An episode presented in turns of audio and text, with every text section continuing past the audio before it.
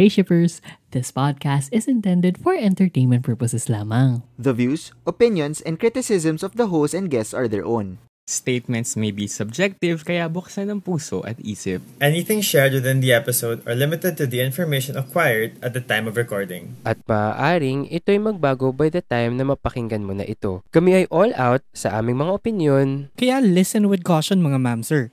O ayan, sakay na and let's sail together in the open seas. Picture this two guys talking about true crime, weird mysteries, horror stories, but the conversation is light, mostly funny, and sometimes naughty. This is Cripsalog, a Spotify exclusive. I'm Gideon. And I'm Glenn, and we're serving huge portions of horror and true crime twice a week. We'll make sure your cravings are satisfied. And you'll be begging for more. Char. Check us out. This, this is, is Cripsalog, available exclusively on Spotify.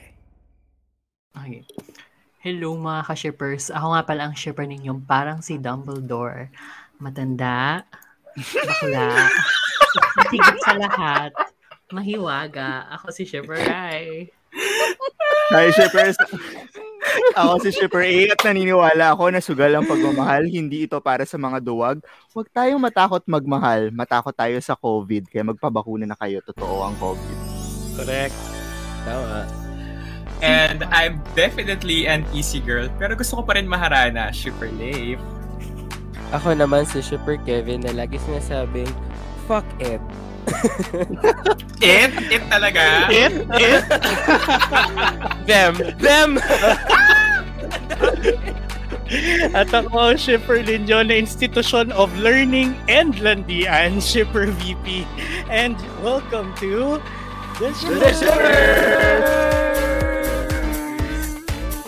Oh, parang walang energy. Charot. Anyway, welcome.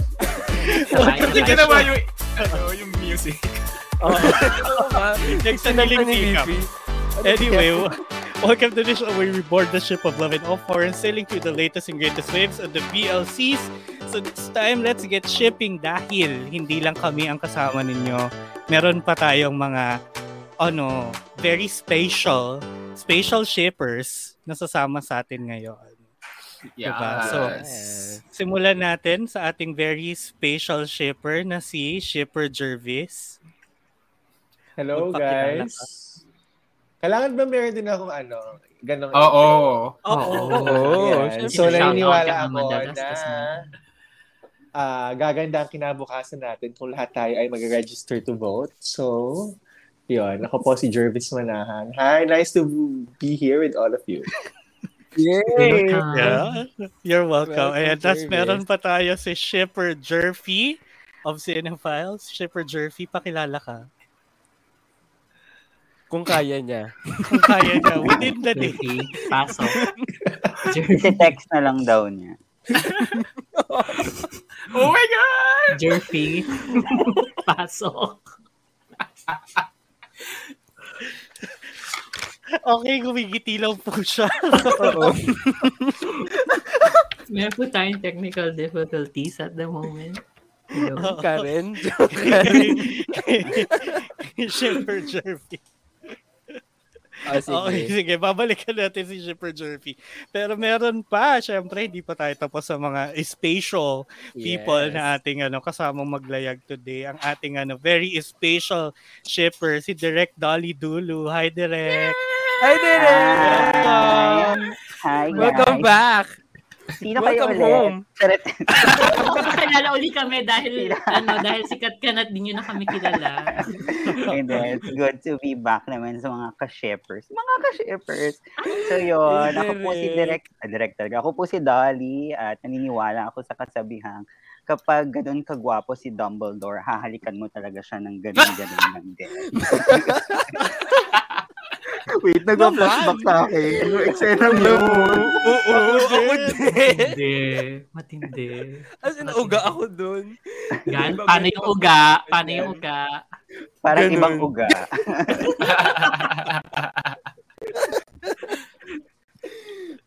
Oo, Ayan. nakaugayan. Okay, Pero sige, go, ayan, Pipi. syempre kaya marami tayong special na kasama dahil mag-unload na tayo. Ito na ang ah, isa sa mga pinaka-inaantay nating i-unload talaga ang Love Beneath the Stars. Syempre. Yes! Oo, na series na talaga namang inabangan natin at talaga namang um, nire-report, nire-report every week, Mm-mm. ina-update natin ang mga shippers on ano ang mga ganap every week with Love Beneath the Stars na talaga namang, oh my God, can I just say, sobrang namipis talaga ako. Ang ganda talaga ng last episode. Eh, well, pag-usapan natin later, no, kung ano yung mga ka ba, shipper Kevin? I don't know. Minsan daw, pag Monday night, ganyan. Oo, Monday night. Oo, tama. Monday night. Maganda na si ano si si Gio. anyway.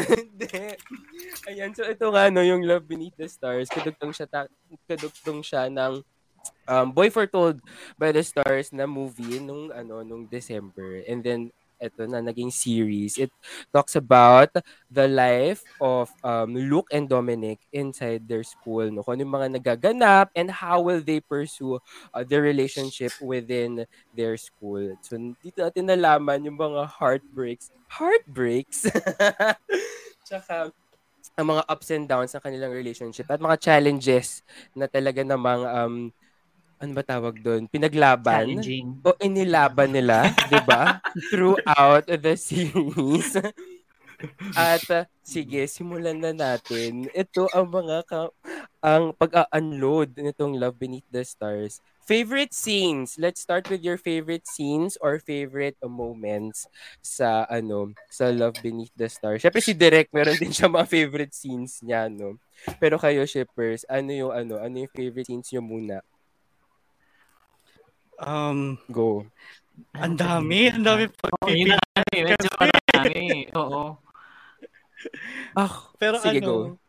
hindi ako DP. siguro, hindi naman siya sa favorite pero sobrang mom, it was a big moment lang sa akin nga yung kay Gio sa kay yung yung ah, kaparehas ko si Dumbledore. Tapos biglang may ano, pag nanakaw ng Alec, parang yun, nauga ako doon. Mi, na, nalaglag ko yung phone ko nung nangyari yun. nung mga moments. Ulit nga, yun. ulit. Sige, Ano, ano, ano? Wala akong pampaayos ngayon. pero, pero it totally, Yan. parang gets ko naman kung ba't siya nangyari or what led to that. Pero it yes. came out of nowhere pa rin talaga for me. So parang, bugsh, surprise. Ganun. Oo. Surprise Mm. talaga. Kayo Yung ba? tunog ng phone mo nung nabagsak. Bugush. Boobs. ano, ba, ano ba yung phone mo? 3310. Actually, iPad yung gamit ko. Charot. Ay, oh, pinaandaran tayo. Ayun. Sige. Ayun. Um, for me, ang siguro iba yung tama sa akin ng mga eksena with the parents. Lagi doon sa mga scenes with the parents. Especially nung nung ine-establish sa akin yung relationship ni Luke tsaka ni Miss Nikki Valdez. Sabi ko, "Wa- wait, ang sarap makainuman ng nanay, ang sarap ng mga ganitong kwentuhan, ang sarap na nagkaroon ka ng ganitong experience nung bata ka. And then, I also get kung saan nanggagaling yung mga yung type of mom ni ni, ni Miss Agot Isidro tsaka ni, ni yung, yung, yung ganong klaseng type ng parent. Pero um, may hinanap ako kay Miss Agot pa doon doon sa na parang mas mas monster mom kasi dinefine siya as monster mom eh. Parang nandun Yeah. pa rin siya, nandun, naramdaman mo pa din yung love niya at the same time kahit na dinefine siya as a monster mom. Pero sobrang love ko rin si Romnick Sarmenta. Oh my God, ang sarap niya maging daddy. Actually, pila na kayo kay Gio, doon ako kay Romnick. Hindi naman sabi sa'yo walang pila kay Romney. Kaya nga, bold of you to assume na walang pila doon. walang pila. Ah, sa selfish yun naman. Ayun. Yung, yung scene sa mga parents, parang iba-ibang klase ng flavor yung binigay sa akin na wait, nakikita ko yung mom ko dito, nakikita ko yung dad ko, minsan nakikita ko yung lola ko Mm. dito. Yung, yung ganong klaseng love, naramdaman ko siya sa mga yun. Kaya yun yung matumatak sa akin na sobrang love ko. Okay. Ah. Ikaw, Jervis. Ako- ah, sige. Ako, ano, yung Jervis. sa coach, uh, yung character development with a coach kasi um, it's very rare to see someone na uh, sub, y- y- alam mo, it's part like we're slamming the patriarchy here. Alam mo yung the machismo Mm. culture na uh, parang all masculine, all alpha males, and then, you know, in a, in a setting na, na basketball team, di ba, parang uh, we, we, we would expect na lahat talaga yan mga galit yan sa mga sa LGBT and all that. But here's a coach who would, you know, value skill without Oo. minding sexuality, di ba? Parang ganon. So, especially yung uh, usapan ni Luke at saka ni Coach nung nag-grad ball na. Yung, yung very iconic moment na. Sabi nyo, sabi Walang baklang nyo, walang basketball bading, player. Walang bakla na basketball player. Then let me be the first one. Sobrang Yes! lakas lang nung tama nung, nung, nung, ano na yun. Nung eksena na yun for me. Tama. Ang ganda nga. So, go late. Ah, actually, ako yun din, yung prom scene. Um, para nung binibinge watch ko siya, para nag-tweet nga ako na meron akong soft spot sa mga prom scenes. Um, maybe because uh, dahil nung nag-aral ako all boys din and all, parang may something na at least they get to live that um, parang fantasy ko, naging reality nila in a sense. Tsaka yun nga, sobrang ganda nung line about being baklang basketball player and ang ganda ng songs. Aminin nyo. Ang Mas ganda ng yung tugs-tugs. songs. Di ba? The tugs-tugs part, oo, iba yun tama. So, prom scene din, episode 4? Parang Four. episode 4. Mm-mm. Oo. Okay, Ikaw, sino pa bang? Ray. Ah, ako. Um, actually, ako rin yung prom scene. But, um, dahil sa lahat ng BL na napanood ko, sobrang kakaiba yung feelings na naramdaman ko from yung dun sa slow dance nila. Pag start ng slow dance and then yung pag-reveal ng second sign and then yung paglabas ng cellphone. Kasi parang parang maihahan, maihahalin tulad ko siya dun sa, alam mo parang paakyat ka na ng roller coaster and then magsa-start ka na bumaba, yung parang babaliktad yung sikmura mo. Parang ganun yung feeling nung ano, nung nagsa-start na sila maglabasan ng phone, tapos parang alam mo na na yung kahihinatnan nila is hindi hindi maganda. Yeah. Parang ang galing nang nung experience kasi nanggaling ka rin sa point na sobrang kilig na kilig ka sa ginawa nila. Yun, sobrang na ano ako doon. Doon ako na ano. Uga. Ano yun? Bush! Oo, doon ako na uga. Oo. Bush! Doon ako na ano, Nabasa ng, ju- ng jungle log jump. Oo. Oo, parang gano'n, parang gano'n. Tapos the whole symbolism pa yung dating sa akin na meron ngang ah, araw sa ano sa taas sila. Parang si Icarus nga na he flew, they flew too close to Too the sun. close, Tapos, yeah. nagpabagsak na sila after. Yun, yun yung ano, favorite scene ko. Yun, all feelings. Yun yung ano. Ayun. Ah, ay, nawala si ano, Jerfy. Nawala ulit si Jerfy. Papasa ko sana siya sa kanya. Oh, Jerfy. I-introduce ko na ulit dapat siya, eh, no? Sige, pero habang inaantay natin si Jerfy. Ako, I would say, doon sa moment talaga ni Nicky Valdez tsaka ni Luke na telling him na, yan, masama doon na kung bakla siya. Kasi, kung nakapanood tayo, di ba, ng mga ibang coming out of, ano, of BL series, uh, well, mostly mga Thai, yung mga nakikita natin. So, para, okay, it's, it's heart, it's heartwarming and very, ano naman, very, um, tawag dito, ma- masa- masaya naman panoorin. Pero ito kasi, sobrang totoong at Pinoy. Ewan ko, parang mas ano, mas close to home siya. At saka parang mas ramdam ko. Kaya do, yun talaga yung tumatak sa akin. Yung moment na yun na nag-uusap sila ni Luke about it. Yun. So, ang saya lang. And then, eto na, Jerfy. Are you here with us? Hello, Jerfy. Can you hear us? Parang wala pa rin. wala pa. Alam mo, gusto na pala tong si Jerky. Jerky, totoong tao ka pa ba? Raise your hand. Totoong Oo, tao. mukhang mukhang nag Ay, naghihintay challenging talaga yung ano niya. Oo, no? Jervis.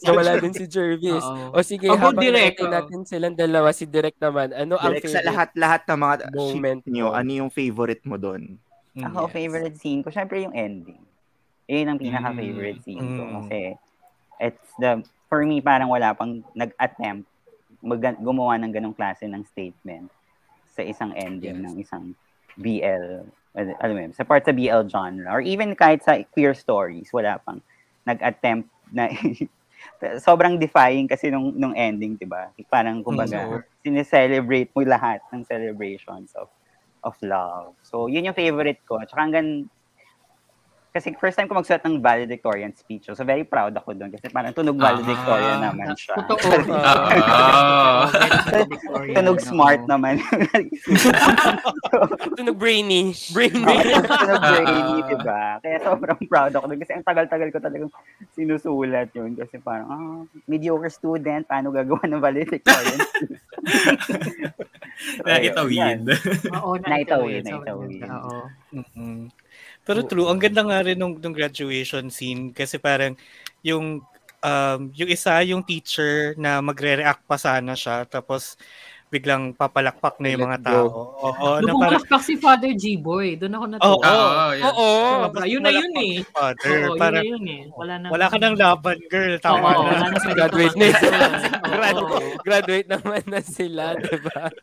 Oo, wala nang habol. Oo. Oh, So, ayan, yun. andyan na. Pero- andyan na sa akin Ayan, si si, Jerpy. si Jerpy, Madam. andyan ka na ba, Jerpy? Yes, Okay. I'm here. Yeah. Ayan, oh my God. Finally. Okay, go. Anong favorite moment or scene mo sa ano LBTS? Sa Love Beneath the Stars? Ako yung ano, yung sa last episode din, pero yung nag-usap sila dun sa hill, yung parang overlooking, yung gusto na makipag-break ni, ano, ni Dominic. Dominic. Pero parang ang daming war flashback lang sa akin kasi it's actually the same scene that I had nung last relationship. So parang Ay. very war flashback siya sa akin. Tapos parang doon ako nag doon ako super iyak. Kaya ano, I had to stop watching kasi parang iba yung emotion na binigay niya sa akin. Kaya parang yun yung nag ano, yun yung nag-stand out sa akin. Kahit kahit sobrang full of love yung yung finale, parang medyo mas tumatak sa akin yung heartbreaking scene na yun. Kaya parang, wow, sabi ko, grabe, grabe siya. Saang burol? Saang burol to? Chocolate Hills? ano, hindi kami sa Burol eh, sa Plateau. Plateau! Ay, sorry. Shala. Oo. Plateau Dahil sa lang ano. Ang ganda din talaga nung scene na yun. Mm-mm. Grabe. As in, ang galing nila dalawa. Mm-mm. Okay na kaya yung scene na yun. Ang bigat. Saka parang ano naman kasi, I, I think parang a, lo- a lot of the scenes sa Love Beneath the Stars, uh, nakasulat din siya in a, in a setting na very familiar for us, especially na Pinoy siya. So, As a Catholic school Yung- girl. as a Catholic Tama, school as girl Catholic din. school Oo. Oo. So parang ano siya, um, sobrang nakaka-relate talaga tayo in in a different level pa, di ba? So, speaking of relatability, sa inyo naman sino yung most relatable character? Sino yung para naging favorite nyo? Or yung sa tingin nyong dapat at karapat dapat na naging da- date ni Gio? At bakit? Kailangan character. Di ba pwedeng sa atin? I believe that Hindi mo pwede ako. That should be Charot. O sige, sinong favorite character? Um, Bukod ang kay favorite Gio. character, bukod kay Gio, ang pinaka-favorite kong character talaga dun, si mommy ni Luke. Hindi ko sobrang favorite character ko siya. Pero makaka-relate ako siguro kay ano, kay kay Timmy, kay Timmy. Asa ano, Asa tanga-tanga with love na lahat na, na napapraning. na lahat praning tsaka parang okay go go go and parang okay laban laban laban ganon with with friends ganon kasi ako with with my friends so nakaka-relate ako kay Timmy Alam mo ako rin, actually kay Timmy, pero hindi dun sa aspects na yun. More on dun sa, well, kasama na dun yung tanga-tanga sa pag-ibig at medyo paranoid. But kasama na rin dun yung ano, yung pagiging palaban, especially yung scenes niya dun sa ano, sa student council. yes Sabi dun ako nakakaano kasi nung high school medyo ganun ako. Hindi man with the same Oh, issues, pero ano barda. ako, oo, barda ako eh. Mm-mm. Ang mga inaaway ko yung mga straight din talaga. Dapat lang. Oo, yun nga. Di ba? Oo. Sila lang din yung inaaway ko. Mga ganyan. Tama. Mm-mm. Yung, Kayo ba? Oo. Go, Jervis. Ako, favorite character ko si Gio kasi Bawal nga si Gio, di ba? Bawal nga si Gio eh. Pwedeng lang. Kasi ano eh, um, nagmamahal. Invalid yan, invalid answer. So, yun. so, alam mo yun, yung, al- yung parang, alam mo na may, may past naman kayo, pero hindi ka pa rin niya pinili. So, parang, i-enable mo na lang yung relationship, ganyan. But anyway, also gusto ko din yun nga, yun, yung nanay ni Luke, gusto ko din yung character niya kasi sobrang, alam mo yun, sino ba sa atin yung nagkaroon ng ganong nanay, na ganon ka-accepting, Yeah. di ba? It's very, very Yeah. uh, breath of fresh air to have that kind of character. Walang judgment na nauunahin mo talaga yung pagmamahal ng anak mo kaysa sa scholarship niya sa sa college, 'di ba? So parang um, we've never had that and siguro kung ma- mas mapapanood to na mas marami pang nanay, um, makakatulong siya in raising um, kids who are LGBT, 'di ba? Yes. LBTS to prime time. ganyan. Probinsyano, ganyan. Oo. Sa Palitan ng time slot yan. Doon sa relatable, siguro doon ako, ang sagot ko doon ay si Luke na meron kang aabot ka na rin kasi sa part ng isang relationship ng point na ready ka na talaga i-give up lahat or hindi mo na talaga iisipin kung ano yung mga pwedeng maging mangyari just because of love. May may aabot ka sa point na gano'n. Siguro umabot na ako sa point na gano'n. na Nakikita ko yung sa kanya ako pinakamas nakaka-relate. Doon sa tanong na sino ang karapat dapat para kay Gio, syempre sasagot ko ako. Pero mali Just to be clear. Pero ayun. tanong. Oo, yun yung tanong ni VP. Sino yung relatable at sino yung karapat dapat for Gio. So, dalawang magkaibang sagot yung bibigay ko. Hindi ka pa rin niya shinout out sa IG live niya.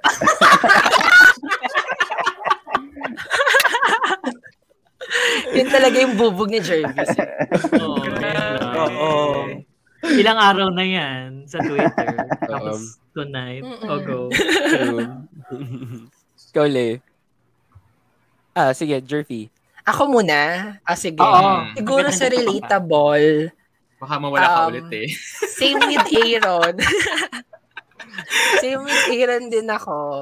Ano, si Luke din. Parang ano, parang mas nakarelate ako sa kanya. Yun nga, katulad ng sinabi ko kanina yung scene, parang nabanggit ko na rin kasi yung sabihin mo sa akin kung mahal mo pa ako o hindi. Parang sa, titigil ako pag sinabi. Taray. Parang ganun. Grabe naman yun! Siya yung sumulat Diba? direct. Siya ba Kwento mo pala to, hindi ko alam. gusto ko, gusto ko sa bunutan si Direk, sa totoo lang. Kaya parang, ano, mas, alam mo yun, may, may, may time kasi sa buhay natin na parang i-give na natin lahat. Na, nawala na yung takot na palitan na lahat ng pagmamahal. Kaya parang go na go na lang tayo lagi.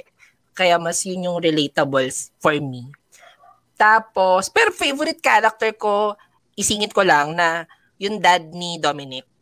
Kasi parang mas rare yung ganong character sa isang BL series na bihira mabigyan ng isang character na tatay na tanggap yung anak niya na bakla.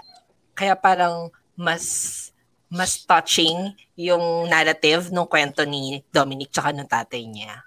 Kaya yun yung isa sa favorite kong character doon. Pero mas relatable talaga si si Luke for. Ayun. Tapos hindi na ako sisingit pa sa pila kay Aaron tsaka kay Jervis. Bala na sila magrambulan kay Gio. Dahil sa ng pila mo. Dahil sa ng pila Ah, mo. sa pila mo. Ang pila niya ay sa burol. Oo, paakyat ng burol. Paakyat. Oo, ganon. May pa-march kami doon. Grabe. Um, Ayun. ako, kung makaka-relate ako siguro kay Dominic naman. Kasi parang I identify with him growing up na parang iniisip ko rin na dahil ganito ako, dapat mas taasan ko pa sa iba sa ibang ay, sa ibang bagay sa life. Like kailangan ko mag-exceed sa studies, kailangan marami akong talent kasi pag nasama nila, parang, ay, at least ganito, at least ganyan. So, I think, mas nakaka-relate ako kay, um, kay Dominic. Doon sa pila, hindi ako pipila doon sa mga pila nyo kasi kay Andoy ako nakapili. So, doon na kayo. Ay, may iba Ano siyang yung pila. Oo. Oo. Ano na yan? Pero pero, pero totoo, ako din agree ako kay Liv, na ganun din kasi yung, yung sa akin, parang the way ako napalaki. I felt like I had, uh, parang, or my parents had expectations of me to compensate for being gay. Ganon. So parang kailangan galingan ko sa school, kailangan magandang trabaho yung makuha ko, kailangan I make ganito, ganyan. Parang ang it's it's tough eh, pero it's it's ano din eh. Um, for me mas maganda din na nare-realize mo ngayon ng bata ka pa kasi at least you know, you could talk to your parents about it and alam mo yung where they stand when it comes to those. Kasi unlike sa akin or I guess people like me na tumanda na thinking na ganun dapat yung mindset mo. Tapos, kahit na anong usap nyo, kahit na anong sabi nyo sa inyo na, no, you shouldn't overcompensate for being who you are. Minsan naka, ano na siya, naka-embed na siya sa utak mo. Pero yun, sobrang, dun, dun sa character, ano na yun, parang sa character arc na yun, dun ako nakarelate din sobra. Kasi parang sometimes nga we feel na parang we need, um, we need to serve something better kasi ito yung pagkukulang natin. Parang we see our Oo. We see our... Actually, kailangan patunayan. Quick question Yes. lang. I think lahat tayo, sino, sino dito nagkaroon ng ganun? Ang tawag doon kasi nababasa ko sa ibang articles, parang the best boy in the world syndrome. Na parang, alam mo kasing bakla ka, so parang kailangan mo ng something. Kasi ganun ako din growing up eh. Parang iniisip ko na mag-out ako, but I have to have something para kapag pinalayas ako ng bahay, sila yung magigilty. Parang ganun. May ganun ako Ah, dati. yeah. Oo, kaya I did well in my studies, ganyan-ganyan. So, parang okay na job, ganun. So, lahat ba tayo nagkaroon ng ano, ng ganong experience growing up? And like, it's so bad na Yeah. it it was embedded. O yun, so sad lang for... True. Yes. Oo. how much more out there, di ba? Ang continuous na nararanasan yun.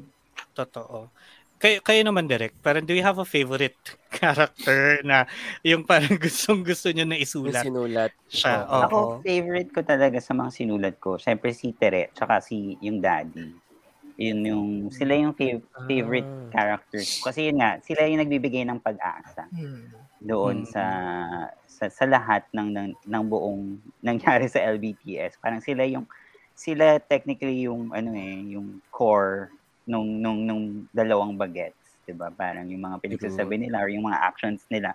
Um, tsaka sila yung ano eh, for me parang sila yung nagbe-break nga ng mga stereotypes na meron yung meron tayo as a as a Filipino family, 'di ba? Parang wala naman talagang masyado. Kahit na yung mom na marami namang mom na laging tanggap yung anak niya. Pero ngayon kasi yung anak niya, hindi naman talaga fully tanggap kung sino siya, di ba? Parang yung character ni Luke, hindi mo pa naman alam kung ano yung gender niya, di ba? Kasi he's Mm. just starting to discover himself. Pero siya yung nagpo-push na, it's okay to discover yourself, di ba? And then yung sa character naman ng tatay ni Dominic, yun nga, with having yung balance kasi nung, nung, nung, nung family nila, yung relationship nung mag-asawa, parang, di ba, sobrang alpha ni Miss A eh. Ang taas-taas lagi ni Agot sa lahat ng aspeto. Tapos si, si Romnick yung nag, nag, nagiging ground nilang, nila as a family. So, ayun. Tapos parang gusto ko lang din pakita kasi dun sa character nila, meron din namang mga ganong klase ng tatay na sila yung mas, uh, you know, connected to doon sa part ng mga LGBT. Kasi ganun din yung dad ko. So, kaya yun yung parang inaano ko, pinupush ko. na May ganun din kasing klase ng, ng fathers, Yeah. diba? Na, Mm. natanggap, nice. tanggap din naman nila kahit in, in their own way. Kasi hindi naman perfect yung character ni Romney kasi totoo naman na dapat pinigilan niya si Agot at some point.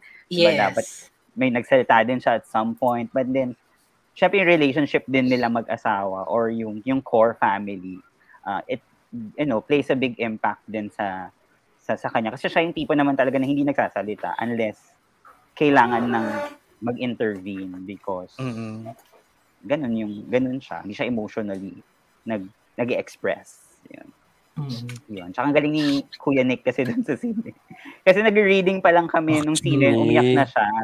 It, parang reading lang siya ng code reading, tapos umiyak na siya sa parang ko, ay, okay. na yun. Reading Oo. pala siya. Grabe siya. Pero ano nga, sobrang moving talaga ng mga moments sa kanya.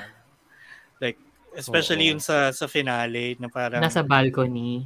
Oo. Mm. Parang everything that for me, I think that needed to be said as a father. Parang nasabi niya doon. And it's comforting to know na merong ganon, di ba? Na those exist.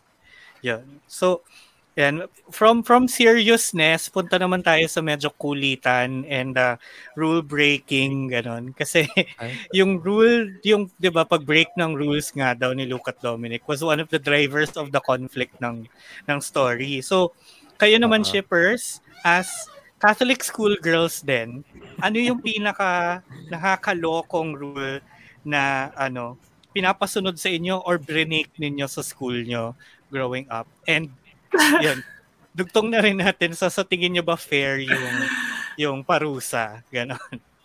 Ay, student council ako, so hindi ako nag-break ng rules. wow! Sure. Bae. Sure. Talaga? I- uh, bending the rules, rather. yung rules ang nagbe-bend o ikaw? Siya. Bending for the rules. Bending over the rules. Oo. Hindi, ako wala akong ambag dyan kasi nga yun nga. So kami, well, like for example, magdadala ng cellphone, ganyan. Sorry po ah. Pero nag ano kami, nagdadala kami cellphone pero nilalagay namin ulit sa, sa, sa class sa ano sa sorry, sa org room. Nandun lang nakalagay pero hindi sa loob ng classroom. So yun na yung pinaka kinakabahan ako baka ma- masilip ganyan kasi nga student council tapos may dala kang cellphone eh bawal. yun na yung pinaka nakakatakot for for me. Tsaka wag magtagalog. Aba, ito eskwelahan namin, di ba, Leif? Bawal magtagalog. May ganong Actually, rule. oo. Ano Meron ba kami ba to? EOP. O, edi wala problema kung si VP nag-aral doon. Wala talaga Oo, siya problema dyan. Too bad, di namin ka, ano, ka-school si VP. Oo, pero di namin siya ka-school. So, magka-school kami ni Leif nung high school. So, bawal Oo. magtagalog. Ha? Eh, di wala kang nagsasalita. wala talaga nagsalita sa amin. Ako ata, ang pinaka, ano ko, tumakas ako sa CAT formation. Di ba pag, pag 40 year may CAT, yung parang Ah. macho-macho, eme-eme, ganyan. Tapos after class, eh yung school kasi namin katabi ng simbahan. Tapos Oo. yung building namin, may parang exit papunta dun sa simbahan. Tapos Oo. second floor kami. So tumalon ako dun sa sa bintana. Pababa dun sa Oo, yung gate sa may cathedral. Oo, sa may simbahan. Doon. Oo. Para lang makatakas ako sa ano. Spider-Man. Sa CAT. Siyempre, inuna ko yung bag ko. Tapos yung bag ko yung tinalunan ko. Parkour. Parkour, girl. Oo. Parkour Siya parkour girl. Tapos Oo. yun, um, after nun, parang yung parusa sa akin is squats. I forgot kung ilang squats. But jokes on them, malakas yung glutes ko. So, Thick girl. Thick girl. Oo, she a thick girl. Sa akin, ano, college to, kasi diba, UST naka-school uniform, sasali ako talaga ng mga iba't ibang mga organizations or magka-council ako para meron ako laging reason kung bakit ako mag, ah, ano, mag, ano tawag dito? Oh, mag-excuse na hindi mag-uniform. So, yun, gagawa ko ng paraan. Meron ako letter laging naka-ready na, ay, meron po kaming event. Ay, meron po akong play, ganyan, ganyan. Pasok ako ng, Oo. ano. Tapos parang hindi ako naniniwala sa uniform eh. Pero, eh, yun siya eh. So, kailangan Saka ang pangit ng uniform natin sa college natin sa Oo. UST. Can I just say, PSG. hindi, mukha tayong konduktor ng bus. Para tayo konduktor ng bus, sa abutan tayo ng mga bills na nakatiklo, parang ganun yung itsura ng uniform. Totoo. Nakaslacks.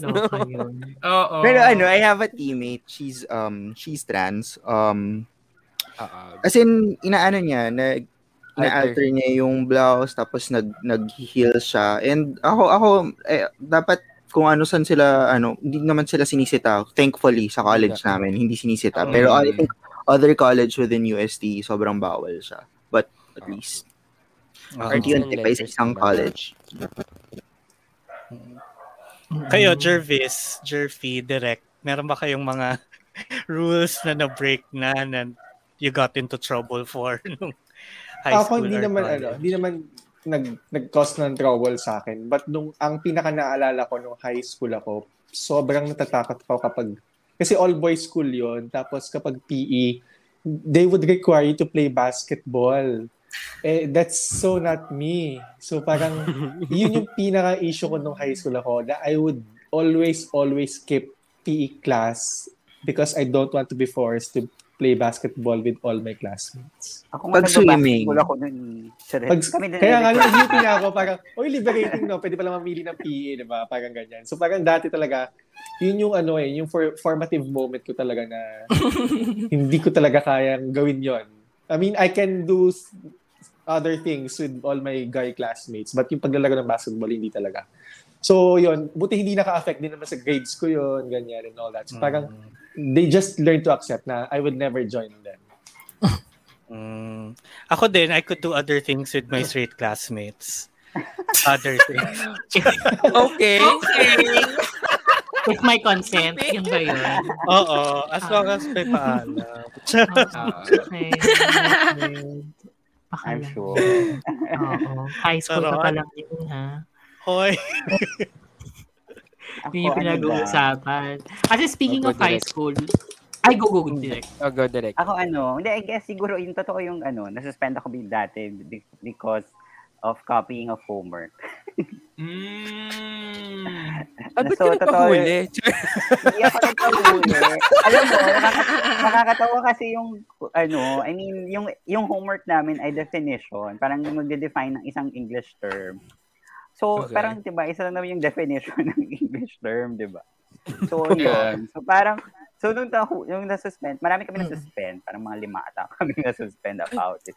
So, parang ako, ah, okay. Sabi ko, sabi, that pala pinalitan ko yung isang, ano, ni-wrong spelling ko yung isang letter. Parang ganun. Oo nga. So, Parang na obvious. Kasi nag-defend namin, syempre, parang lima kata kami na nas- nasuspend doon. Parang sabi ko, sir, eh, ano siya, ha, yung homework is definition, copying, ano, parang let's define this word. So, isa lang naman po yung definition ng word Yeah. na to at ito po yun. So, bakit po kami masususpend for that? So, anyway, pasaway. Charot. pasaway din kasi kami. So, nagkopyahan kami. Kasi ba uso yun ng high school, pagdating mo Oo sa classroom, True. kung sino yung naka-studio, sinalabas niya lang yung homework. Tapos, nakapalibot pa yung kumukope ng homework. Siya yung source. Oo. Oo, siya yung source. Tama. Parang lahat naman nagdaan sa kopyahan, di ba? Totoo. Yung akin medyo mabigat pala yung sa akin. A- Upon hearing yung mga Wala. inyo. Kasi, nag, nagbukod sa pagtakas din sa CAT, nag-lead din ako ng ano, ng hunger strike sa batch namin. Kasi parang ah, Grabe yung hunger pinag. True, oo, kasi as in ano, ta- hindi naman literal na nag-rally kami sa labas ng school, pero in-encourage ko yung mga kaklase ko na wag kami pumasok kinabukasan. Kasi yung isa kong kaklase, pinagbabayad siya, nabasag niya yung jealousy. So mawawala kami ng aircon, hindi kami makapag-aircon kasi butas yung bintana. So pinagbabayad siya, eh hindi naman niya kasalanan. Ah, aksidente na nag-slide yung jealousy. So sabi ko sa kanila, huwag tayo pumasok bukas. Kunin niyo lahat yung ID, tapos di tayo papasok. Tapos kinabukasan, pinatawag kami. Kasi student council ako, tapos yung mom ko, PTA president. So, ano, pinag, ano kami, pinatawag kami kasi nga, bakit walang pumasok sa buong section namin. Eh, eh, Christian school kami, so medyo sensitive sila sa mga ganong bagay. Kaya parang isa yun sa mga ano memorable moment ko nung high school yung yung pagiging tibak ganon. People Grabe. power. Ang ganda, dahil sa jealousy. Oo. Totoo. Wala akong ganyan na experience kasi kung sa akin sobrang ano lang, sobrang ano tawag doon, superficial kasi sa amin bawal lang may rule sa well invento ng mga ano pari doon. May rule na bawal mag-touch yung hair sa tenga. Sa collar. Ah? Oo, Ay, two ay, by ay, three. ay. Oo, Two oo, by tama. three. 2 by 3. Oo. No, hindi pa yun kailangan military cut eh. Elementary pa lang kami nito, elementary high school. So yun, so Okay. dapat lang hindi nagta-touch. So once na mag-touch every Tuesday at or when or Monday after ng flag ceremony, pinapapila lahat ng boys sa corridor para i-check yung ano, yung yung hair. So medyo nakailang gupit na ako sa ano. Pag pag oo, kasi kapag hindi ano, kapag hindi ay kapag umabot sa tenga, may gunting yung pare. Guguntingin niya yung ano. So meron kang ga. Well, wala Ah. nang dugo, but like meron kang gash sa ano sa gilid. So yun, so for the whole day or on how many days mo siya kaya tiisin na may ganun ka. di nandun. Ganon sila ka-strict sa amin. Tapos, nung, even sa ano, ibang aspects ng uniform eh, kailangan yung girls, dapat yung palda nila is, yung length Below is the knee. 3 inches below the knee. Parang ganon. Konting taas lang. Yun na. Tapos dapat white socks kahit na hindi naman nakikita sa sa guys. So, kada umaga kailangan namin itaas yung pantalon namin sa ins- sa magi-inspect. Ay, Those ang things. strict. Oo. Ayun. But- Kaya nung college, Ang- nagpahaba ako ng buhok eh. Well, mas maigit Look at you now. Dumbledore. Now, kasi matagal na akong wala sa Kasi ganun kayo ng mga Thomasites, di ba? Ganun kayo. Sorry, Agustinians po. Medyo matagal na, oo. Kakastart pa lang, kakaboom pa lang din ng cellphones nun, so wala kaming tago-tago sa ano sa basket. Walang ganon. Ano lang ba cellphones namin nung 3310? Wala rin naman masyado magagawa yun. Pag-snake. Mm, Mag-snake. yun, mag-snake, oo. Pero hindi na, not enough to ano, confiscate. Pero yun, ginugupit na kami dito pero pwede mag-phone. Yun, yun naman. Oo. Ay, okay. Yun. Pero I think, So- that, ano, sige go, Vicky, ikaw pa, di ba? Hindi, hindi, hindi, hindi. wala naman Ah. ata ako na, na break masyado na rules noon. Yung haba lang ng pantalon talaga eh. Kasi, Bakit? Nag-ankle pants ka na nun? hindi, hindi, hindi naman hindi naman ankle pants pero kasi 'di ba syempre matipid so bibilan na ako ng mom ko sa start of the year ng mga five na pairs of pants para Ah. yun na yung sinashuffle ko oo eh yung puberty years mo na mabilis kang tumangkad Growing baby mo- boy. Oo. Oo. So, parang eh, minsan pag bitin na, ano pong magagawa ko? Bitin na siya eh. Bibili pa ba ako ng bago? Ganyan. Tapos yun, yung homeroom teacher ko one time, kasi nakita niya nakaupo ako. So, kitang-kita na yung socks ko. Tapos parang kita na rin yung balat ng doon sa ankle kasi hindi naman high socks. So, ang ginawa niya, kumuha siya ng itim na tela, tapos tinahian niya yung pantalon ko habang nakaupo ako. Para daw hindi, ano, hindi na ako maproblema nang bumili ng bago. Bakit mo ginag... Mukha Baka siya may ng black na tela to begin with. Hindi ko rin alam saan nang galing yun. Tsaka effort, ha? Totoo. Nagtahi talaga siya. to be fair naman, TLE teacher siya. So baka meron talaga siyang skills. Tara. Abangan mo, baka, department. baka kasali siya sa ano, Drag Race Philippines. Siya na pala yun. Oo. Nakaloka Yun. yung baong tela. Wala naman ako masyadong rule-breaking things. Pero sige, punta naman tayo ngayon sa ano, from rule-breaking to support system. Kasi 'di ba sa Love Beneath Stars, nakita naman natin like madaming support system yung mga characters and even each other, they're each other's support system. So, from Baby R to Mommy Tere, gaano ka-importante for you ang magkaroon ng support system for us to be able to own who we are and to be honest with what we're feeling. So parang bilang LGBTQ, how important is it for you to have that support? Siguro sa mga baby R sa buhay natin, like kunyari yung mga isang beses or dalawang beses pa lang natin nakikita, even their, yung mga simpleng comments nila, meron na siya kagad epekto sa atin eh. Like yung mga, hindi natin talaga, hindi talaga related sa atin, hindi natin kapamilya, hindi natin kadugo, hindi natin nakasama lumaki for how many years. Kahit yung mga simpleng comments nila, minsan mararamdaman mo talaga kung genuine yung mga lumalabas sa kanila at meron talagang ano. And I think helpful yon kung alam mong totoo yung yung interest nila sa sa life mo or yung mga sinasabi nila about you. Um, mas ma- mararamdaman mo rin na kahit na kunyari wala kayong pinagsamahang malalim pero meron siyang care about you or to the people like us na parang meron siyang magandang gustong sabihin and masarap siya sa feeling kailangan pa rin siya kahit na ano kahit na hindi natin sila kakilala or what Hmm.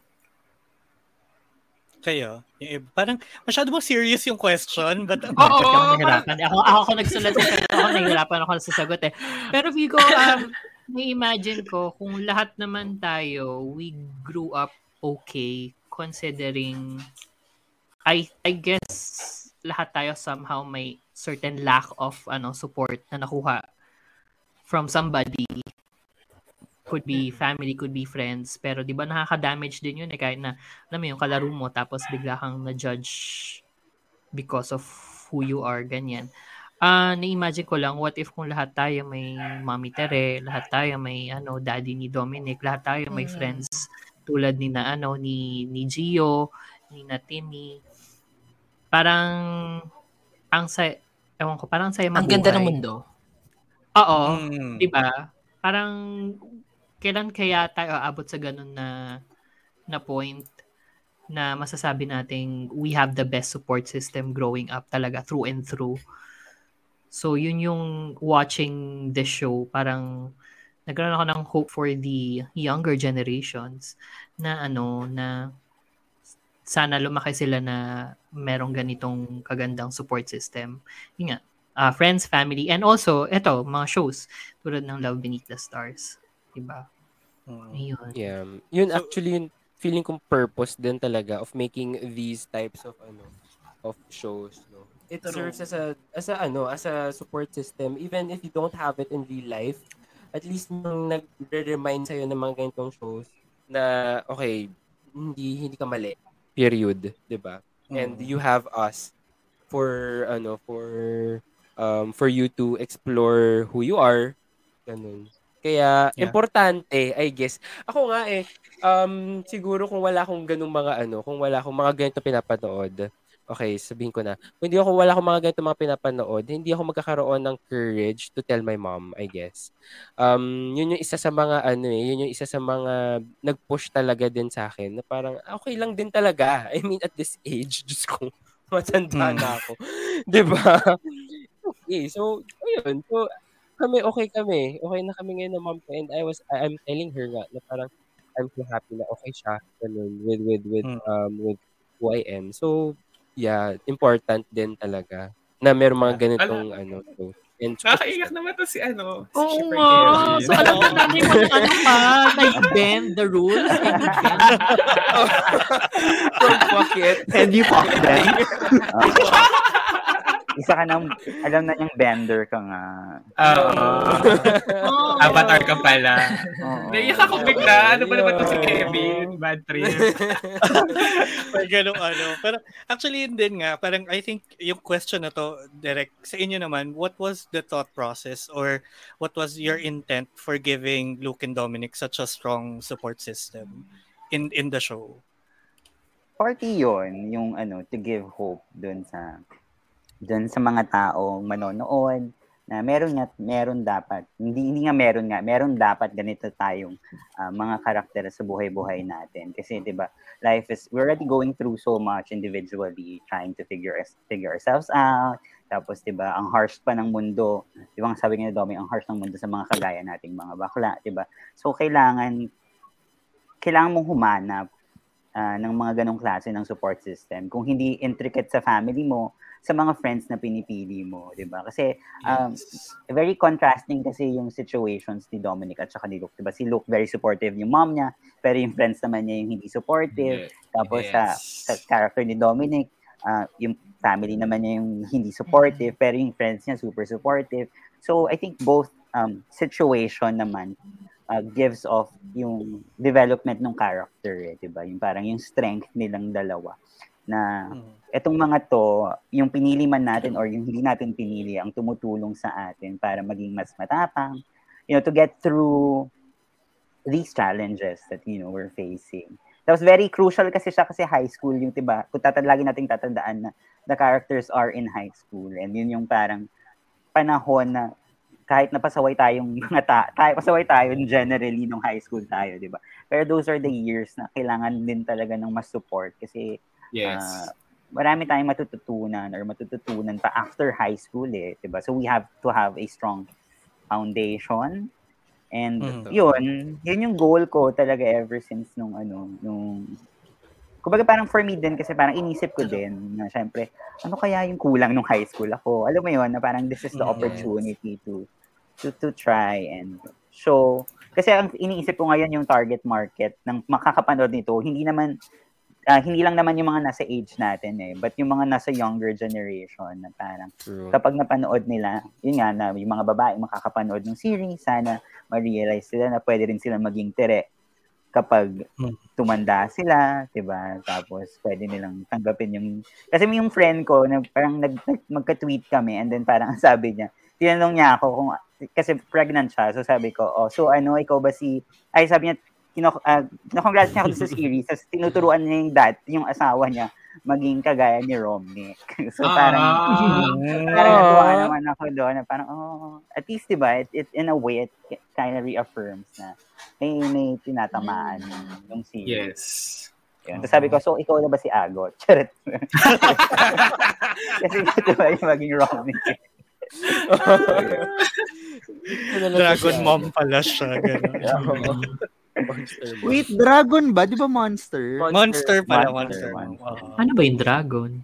Monster din Na ganun siya in a way. The Dragon Mom. Oo. Pero yun actually, uh, yun nga din, isa yun sa mga aspects ng show na ako personally gandang-ganda ako na it had such a complete support system. Actually, kahit yung, yung friends ni Luke na ino-oppose siya minsan, for me, parang nabigyan din kasi ng chance si Luke naman to kind of consider ano nga ba yung other side to this to to who I am to what I'm feeling ganun kasi at home I feel so supportive so uh, supported so um parang comforted for being who I am. So when I go out into the world, 'di ba? Pwede ko mali- ma-realize nga na it's not always going to be like that. So kahit pa paano, Mm. kahit yung kahit yung pag-flip-flop ng friends nyo minsan na kinakainisan ko, na gusto ko ibato yung gusto ko silang batuhin minsan. Tama. For me, oo, mag-ibog gano'n. ano pa rin siya, um, it, it was part of a complete set na yun nga, mapakita sa yung worst of what the world has when you're outside. So at least you know how to prepare yourself then and alam mo kung ano yung mararamdaman mo when you're in that kind of situations. Yun. Yun lang naman. Kaya tuwa ako sa... uh, ikaw, Jerfy, kung makakarating. Siguro sa akin, yung Ay, sa, sa support sorry. system, sobrang laking factor niya na na sobrang we Ala! go, go, go. Delay. Ayan, delay. sorry, Tuloy mo lang, delay tuloy mo lang. Pero sige, itutuloy ko to. Ah, Yung support system, parang sobrang laking factor niya dun sa mismong narrative. Hindi lang siya kay Dominic and kay Luke. Parang, ano eh, um, parang, ang, ang laking, ang laking, ano niya, ang laking, ang laking ambag niya doon mismo. Kasi, um, hindi natin minsan hinahanap yung mga bagay na yun eh. Yun yung minsan na blessed tayo minsan pag dumating na siya. Kaya parang kung meron kang friends na understanding na maiintindihan ka at susuportahan ka or kung may family ka na maiintindihan at susuportahan ka kung sino at ano ka, sobrang laking ano nun eh, sobrang laking kaginhawaan nun lalo na sa pagkatao mo. Especially kung high school student ka, tapos hindi mo pa alam kung saan um, asang path ka papunta ng buhay mo. So, magandang magandang tool or instrument na may ganong klaseng love ka sa likod mo para matulungan ka kung saan ka man papunta. Kaya parang ang ang ganda At ano? Okay, maganda daw. Ang Sabi ganda meron kang maganda klaseng daw. ganong ganong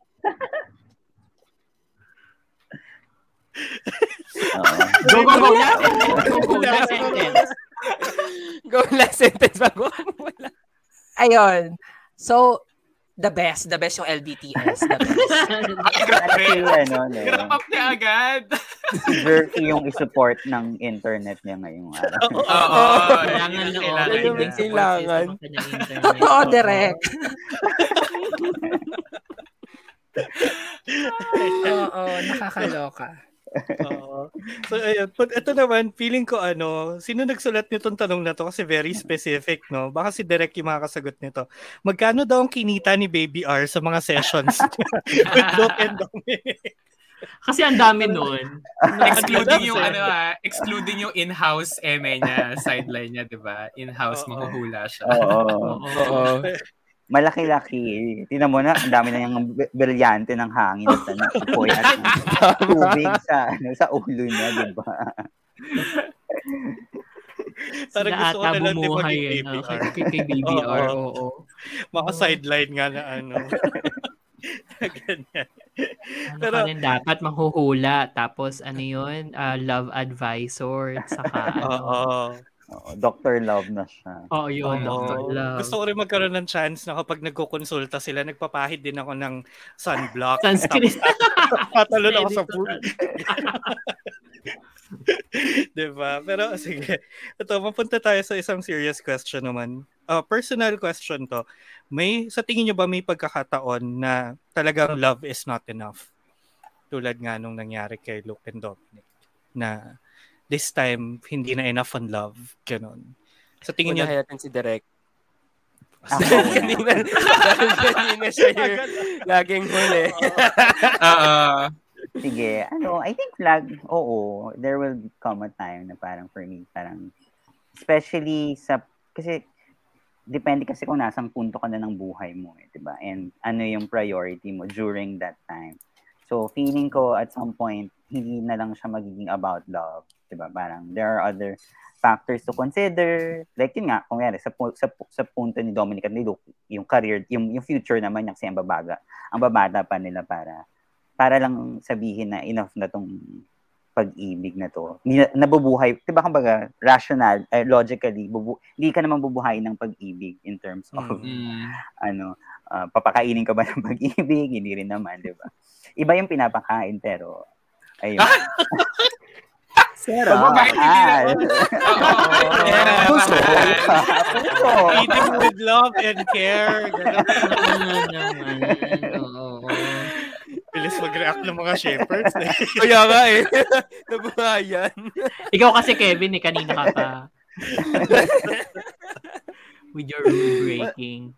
ako, ako, medyo, nung iniisip ko yung sagot sa tanong, medyo ganun din yung sagot ko. Um, depende rin talaga sa timing kung kailan nga, ng, tama yung ano sabi ni Direk na saang punto ng buhay mo siya, alam mo feedback, charot. Kung saang punto ng buhay mo siya tatapat. I mean, meron tayo mga kanya-kanya hinaharap na parang minsan, o sige, mahal mo, mahal mo, pero hanggang saan lang tayo talaga pwede dalhin din talaga nun. So, I agree to Direk. Nasa timing siya. Mm. Sige.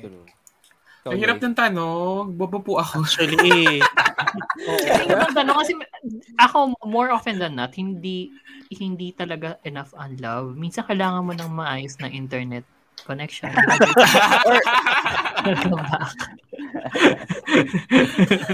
ah, Ayun ano, na, Jer, sorry naman ano, ng tanong. ano, yung ano, yung eh, yung love lang kung Oo, may mga pagkakataon ba may na love is not ba? enough? Oo. Oh, like now, hindi enough kasi kailangan mo rin ng stable internet connection.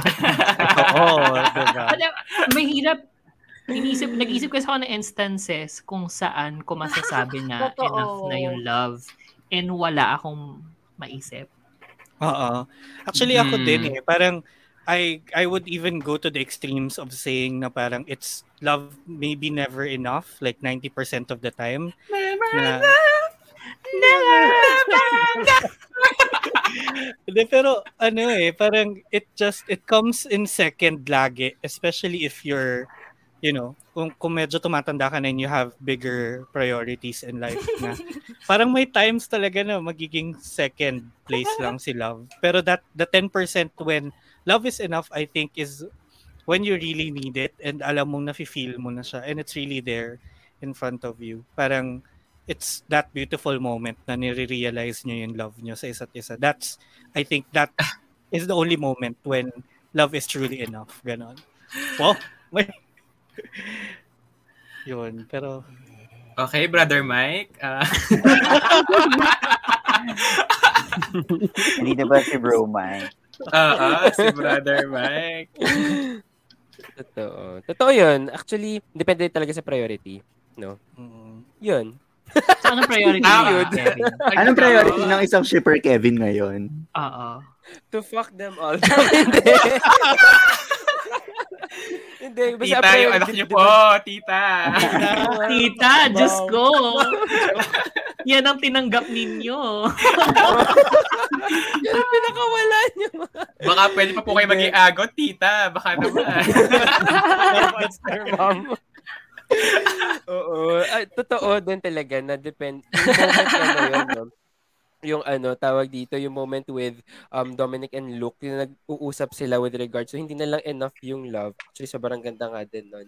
Kasi it made you realize of not just being a high school student ah, but in your life as well as a ano as a working girl as a working person. Na ikaw din depende din yan sa tahak ng buhay mo. Depende sa priority mo ano yung gusto mong gawin or ano yung gusto mo na makakabuti para sa iyo at para sa tao around you So, hin- Yeah. kung hindi enough lang yung love, then we have to really let go or make that decision, hard decision for yourself and for the others around you. So, agree with all with 100% Boba. Sugar. tama, tama na ano eh. Tama, Ah, tama na go. hindi enough yung love. Pero siguro, magsusuffice yung, magsusuffice yung love kapag yung love mo para sa sarili mo, enough siya.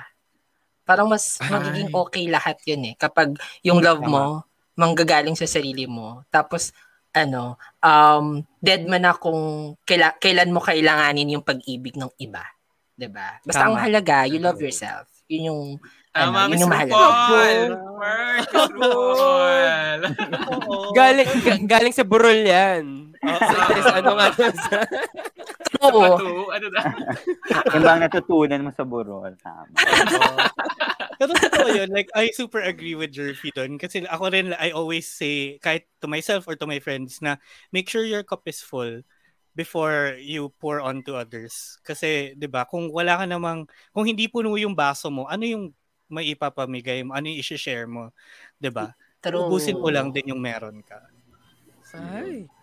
Actually, At yan hindi mo, ano, hindi mo kailangan manghingi ng tubig sa ibang tao.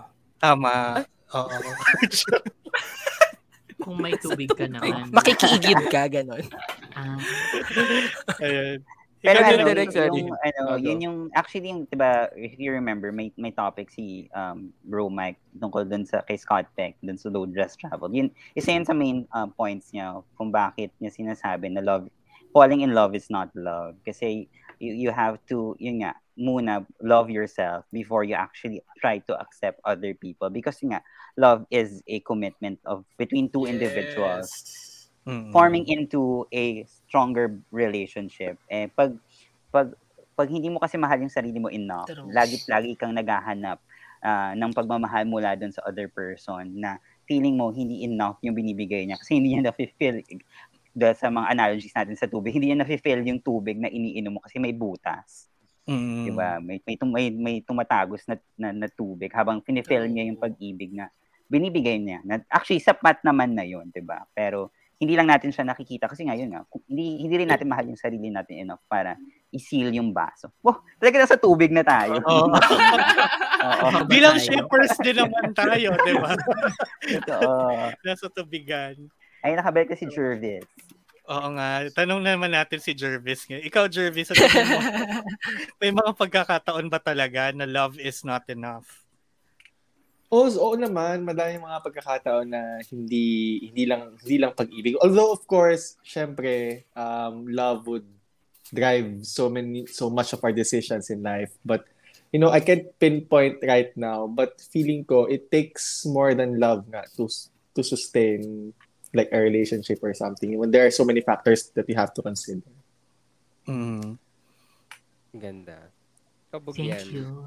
Pero love is God.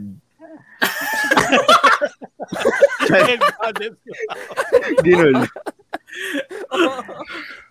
So God is not enough? Oo, mm. Grabe kayo. God is not enough. Mm. Ay, Ayan. Ayan, Nga sige. pala, in So, terms ngayon- dun sa rules, dun nga pala Mm. sa rules, no, babalik tayo sa rules. Agree ba kayo na ano na suspended sila? Oo. Na suspended Ano yung yung ano yung yung suspended sila dun sa ano, dun sa as decision. Ako, yes. Bakit? Well, kasi nga wala naman talaga technically dun sa yung sinasabi ko sa inyo na dun sa school namin, technically wala yung wala yung ano, walang clause on two guys or two girls, pero meron between guys and girls. ay ano, papasok So- pala si Von.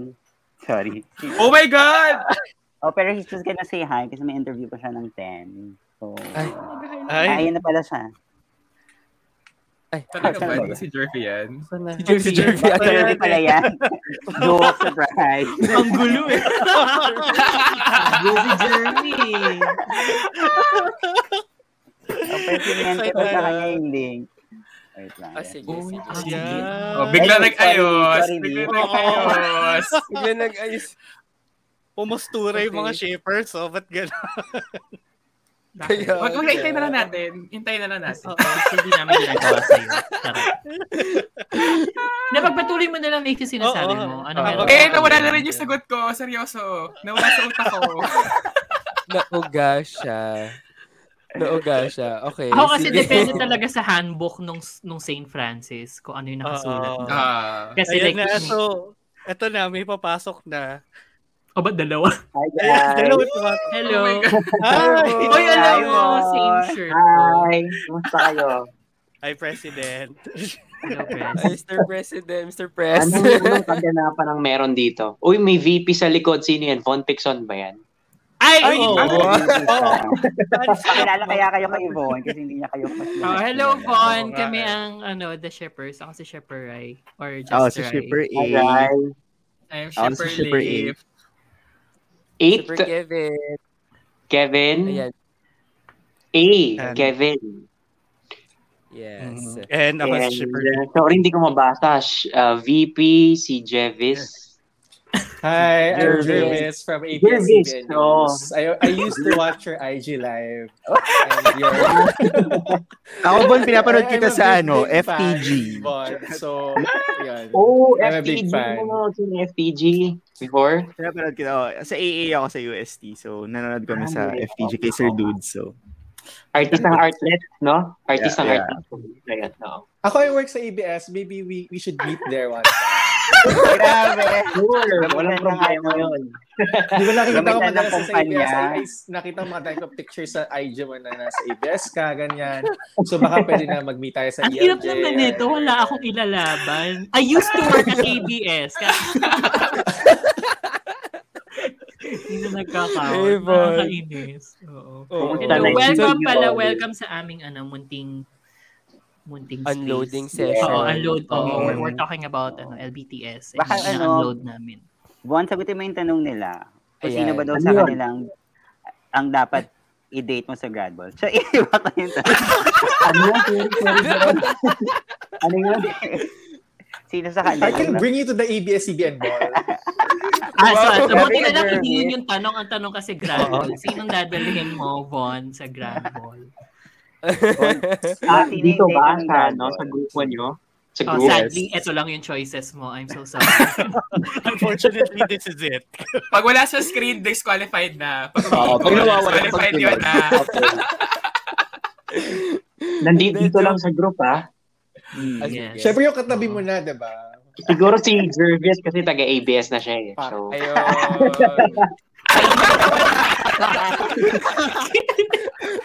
yes, sir. Kailan tayo nag-meet? Kailan tayo nag-meet, press? DM mo lang ako, ah. sige, sige ako. Pero ang ang talagang tanong ano Von no, eh, kung love is really enough no to save a relationship or ayun, to save a relationship, is love really enough? Wow, na, na on the spot siya. Oo na eh. Medyo na ano ako.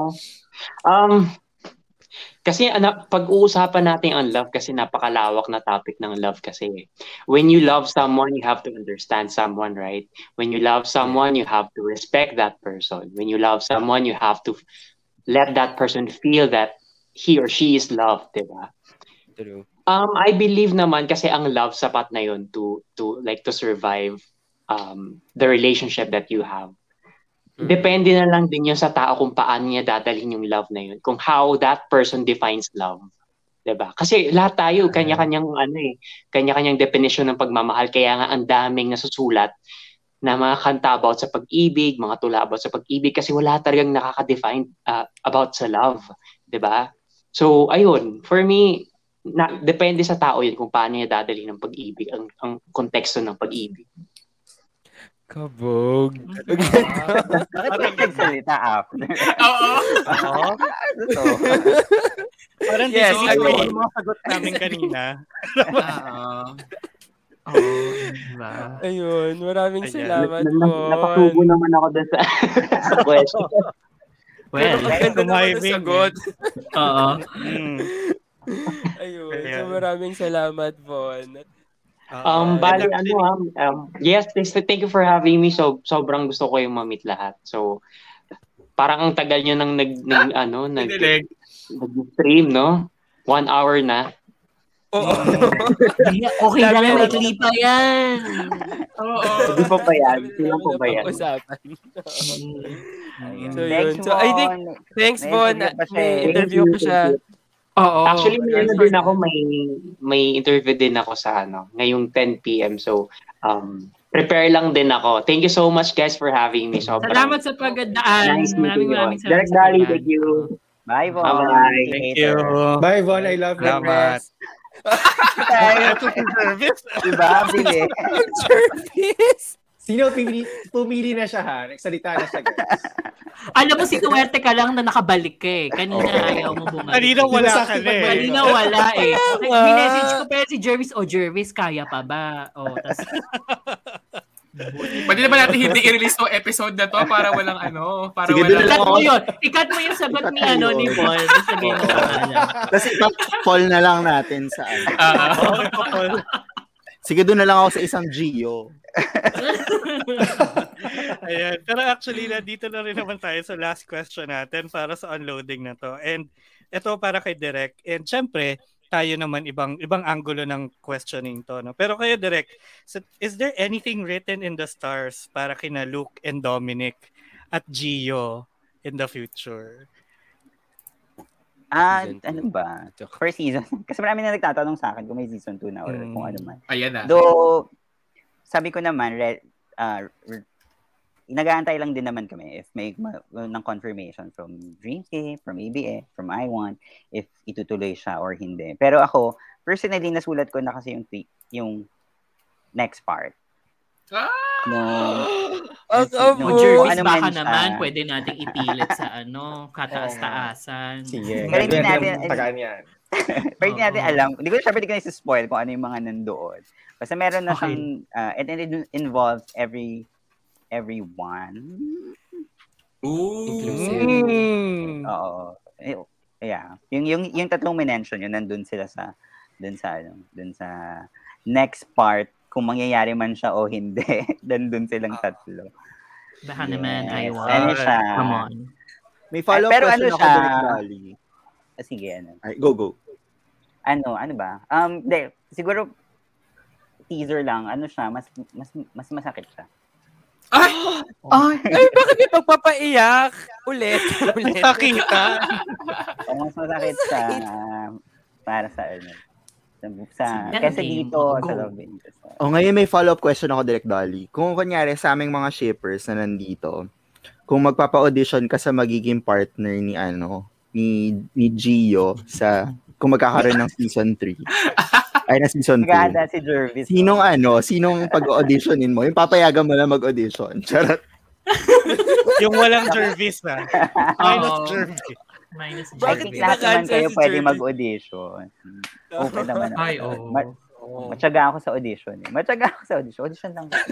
Online ba yung audition direct? Kasi kung online, meron dalawang hindi nag-survive dun sa sa course. Oo, may dalawang ligwak na po base sa internet connection. Because love is not enough. Wala ulit isa. Natanggal na agad si Jervy. Oo. Squid Game pala.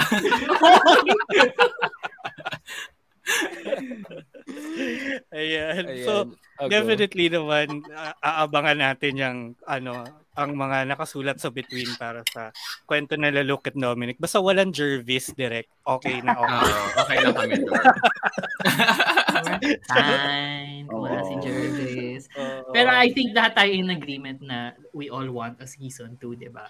Definitely. Yes. naman. Oo. Oh my God. Bring Pero it. ako Come on. masaya ako kahit ano ha, kahit like yung season 1, nag-end siya ng ganun, ang ganda pa rin. I mean, sobrang Mm. satisfied ako. Totoo naman. So, oo.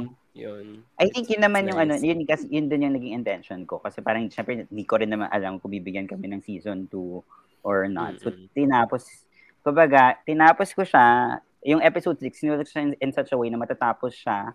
Pero may mga binuksan din ako mga questions na aabangan mo doon sa paparating na season. Kaya ganun yung latag niya. May mga unanswered ano talaga, unanswered. Oo. um, Alam mo, merong items. isang unanswered question. Yung bakit na-reciprocate eh.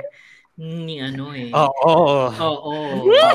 alam ko na- Mm. alam ko naman na mag ta- ano yan eh, tatanungin siya ng mga tao. Kasi kami din eh, habang Yes. nag-edit kami. Even nung sinulat ko yung script, parang nagtatanong na yung mga yung staff ko, parang oh, bakit bakit ba nag-kiss back si Dominic? Because we had we really had ano um a discussion about it nung nag-edit na kami. Kasi yung editor ko and yung yung producer namin, parang kinatanong talaga nila kung kay gusto ba nating ipakita yung kiss na yun or hindi. Oo. Kasi we could have edited it in such a way na matatapos siya na hindi na kumiss back si, si Dominic dun sa kay Luke. Ay, kay Mm. Luke. Kay, Kay- nag-iba na kay. Gio. Kay Gio. Gio. Pero, ako, personally, I wanted, ako talaga pinaglaban ko. Kasi nag, nag-worry din ako, ay, nag-worry talaga ako na bakit yung mga boss ko din sa ABS would ask why and wa- bakit siya inilagay. Pero hindi Mm. naman sila nagtanong. Tsaka, Mm-mm. ang sasabihin ko lang is parang, ano ba, hindi kasi siya, for me, some, some people are saying na parang, uh, Gio took advantage of the situation. May may mga may mga ganung ano, eh, may mga ganung Yeah, uh, yeah. nagsasabi. Yes. Na I understand kung bakit siya uh, could have been interpreted like that. But ako, Mm. bumabalik ako dun sa moment na 'di ba tinanong niya, ay sinabi niya na uh, we wanna know secret. Parehas din kami ni Dumbledore. Tapos ang sagot niya is ano, parehas kayong matanda. Tapos may may may, may moment na silent lang silang dalawa na nagtitinginan doon sa situation. So, and yun. Parang ang dami kasing sinabi ng silent na hindi nila pinag-usapan. Kung, pina, Oh, kung yeah. papanoorin niyo ulit yung, yung episode at yung scene na yun, yung, yung moment of that na nagtinginan sila and in agreement with, alam naman nila, kasi kayo nga naramdaman niyo na they magkikiss na sila, 'di ba? So, ano Mm. pa sila na nandun sa moment na yon na alam nila at that moment Yes. na mangyayari yung kiss. So, it was not really Tingnan for me, may con- kumbaga parang may consent siya nangyari Mm. sa kanilang dalawa. Yep. So, Tsaka yun yung hinihingi ng emotions. Actually, yun yung lagi ko sinasabi pag may nagko-contest.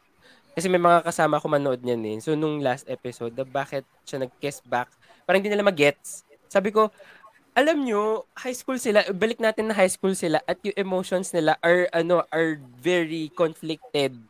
So, para pwede mo rin dalhin doon na, okay, kasi ito nararamdaman nila at gagawin nila kung ano nararamdaman nila. Kaya, kaya ganun yung scene. At yun yung hinahanap nung scene eh. So, parang, Mm. yeah, tama. Yeah, tama. totoo yan. Tsaka, if, ako gusto ko lang, hindi ko kasi po napansin ng mga tao, iba yung kiss ni Dominic at ni Gio at sa kiss ni Dominic at Luke. Very Mm. ibang emotion yung mararamdaman mo Yes. pag pinanood mo sila. Mm. So that says a lot already about um, their relationship or Dominic's relationship doon sa kay Gio, tsaka yung relasyon niya kay kay kay Luke. Yun. Yun lang. Pero sa akin, nat- natural lang naman na halikan ni ano ni Dominic si si Gio pabalik. Kasi kung ako halikan ako ni Gio, gagawin din. Tama din. Kung ganun. Eh, Ay, eh, pero- yung nawala sa inter, yung nawalan ng net, yun din ang sasabihin nila. Oo. They're out and they're running na. Sorry na. Charot. Diba? Pero, ang ganda nung, ako favorite ko yung, yung kiss na yun eh. Yung kiss, yung actually lahat ng kissing scenes ng series, favorite ko silang tatlo. Kasi iba-iba yung, iba-iba sila. Iba-iba Yes, sila. yes, yes, Mm. actually. Yun. Tsaka, Oo. Kaya ano nangyari yun, nag-message talaga ako sa kanila, oh my God, napanood niyo na ba? Kasi nauga ako. oo. Ako ano nga eh, pero hindi kami sure talaga kung ano yung magiging reception ng tao about it. Kasi, like, kasi yung kwento naman ni Von yun na parang worried siya sa episode 6 because of that particular moment. Mm. So sabi ko, ako din. Pero sabi ko, regardless, pag-uusapan nila yan. So, na- na-achieve naman. Oo. Oo. Okay Oo, talaga. fairness. Oo. Oh, ayan na ba? Nagbabalik na ba sila? Kaya pa ba nila? Kaya pa ba nila? Dahil Manalig tutungo na tayo. tayo sa pinaka ano, sa pinaka last na ating Oo. katanungan is if nakapag-unload na ba tayo Na naabutan si Vogue. Hindi naabutan? Parang 20 minutes ago yun. Oo. Oh my gosh. Jerky, we're sorry. Yung internet mo talaga. Oo. Yung internet mo talaga yung may problema. Pero nakasagot sige, naman siya yun, ng maayos kanina. Oo, in fairness naman. Oo. Nasagot niya Nirap up, nirap up mo kasi agad, ayan tuloy, na wala ka talaga ng tuluyan. Parang ganyan nag-wrap up. Oo. Oo, But- pero ano, ano yung tanong kung nakapag-unload na ba? Oo. Tayong Ah, yes. I'll go first. Yeah, go. Mm, go. Ikaw yung unang-unang ano.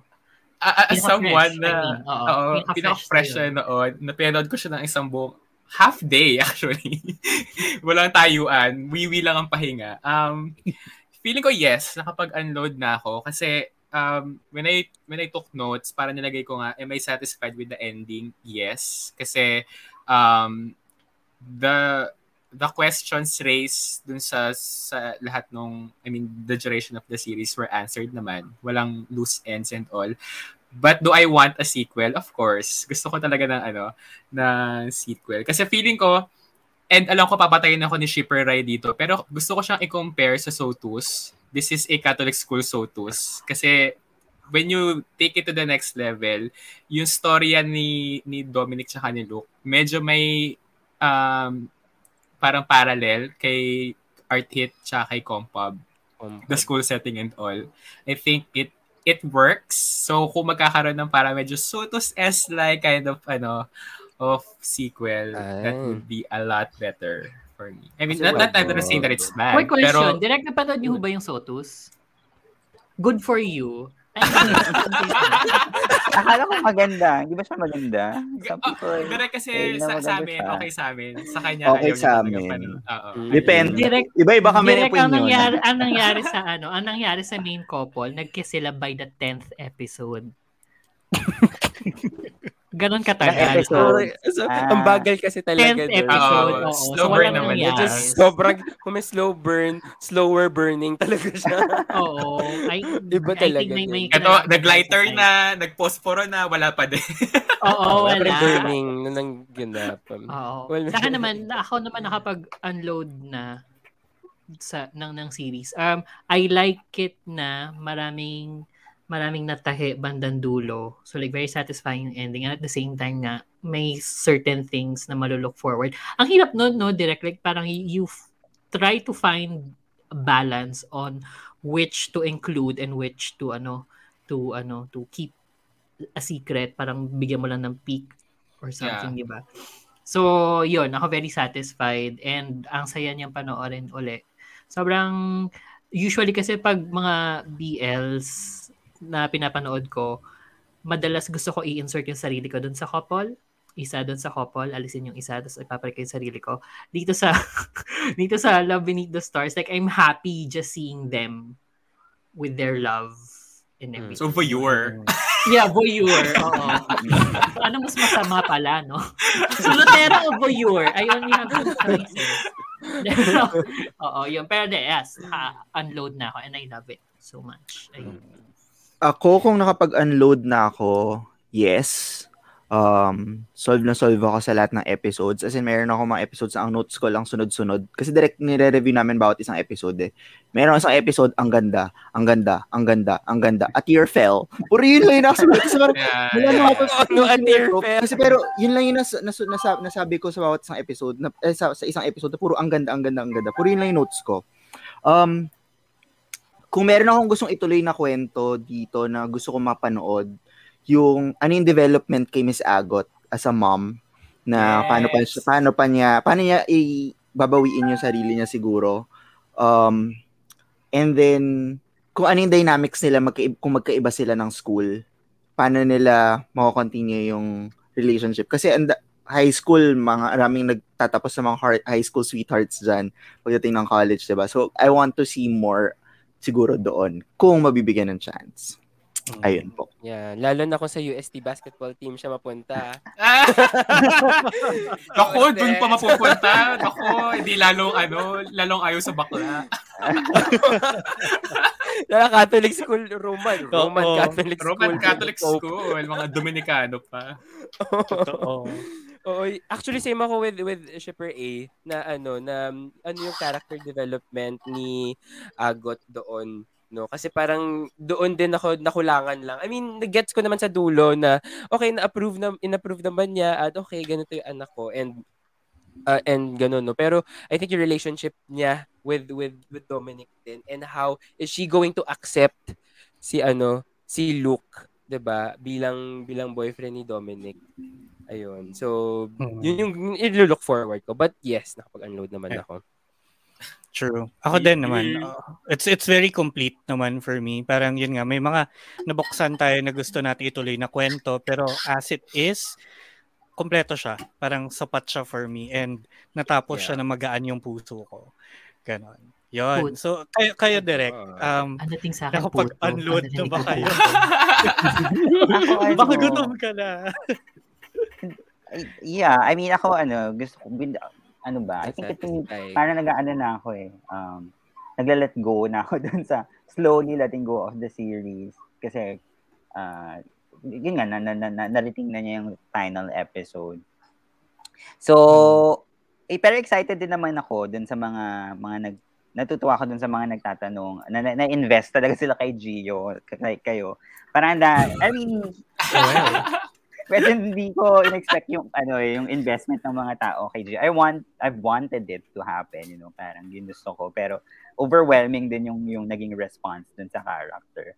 So kasi ano siya eh, yung yung Love Beneath is parang just Gio's introduction to to the series. It's not really kumbaga yun yung intention talaga namin. Ako, intention ko when I was writing it, you know, to to inject siya pero ang focus pa rin dapat is yung love story nung dalawa ni ni Dominic at saka ni Luke. Kaya though sobra lang kumapit yung mga tao kay Von. So kaya parang may nagkaroon ng ganong ano, nagkaroon ng ganong ah, klase ng dynamics bigla. Pero ah, post na yun, syempre natapos na kami mag-shoot and everything.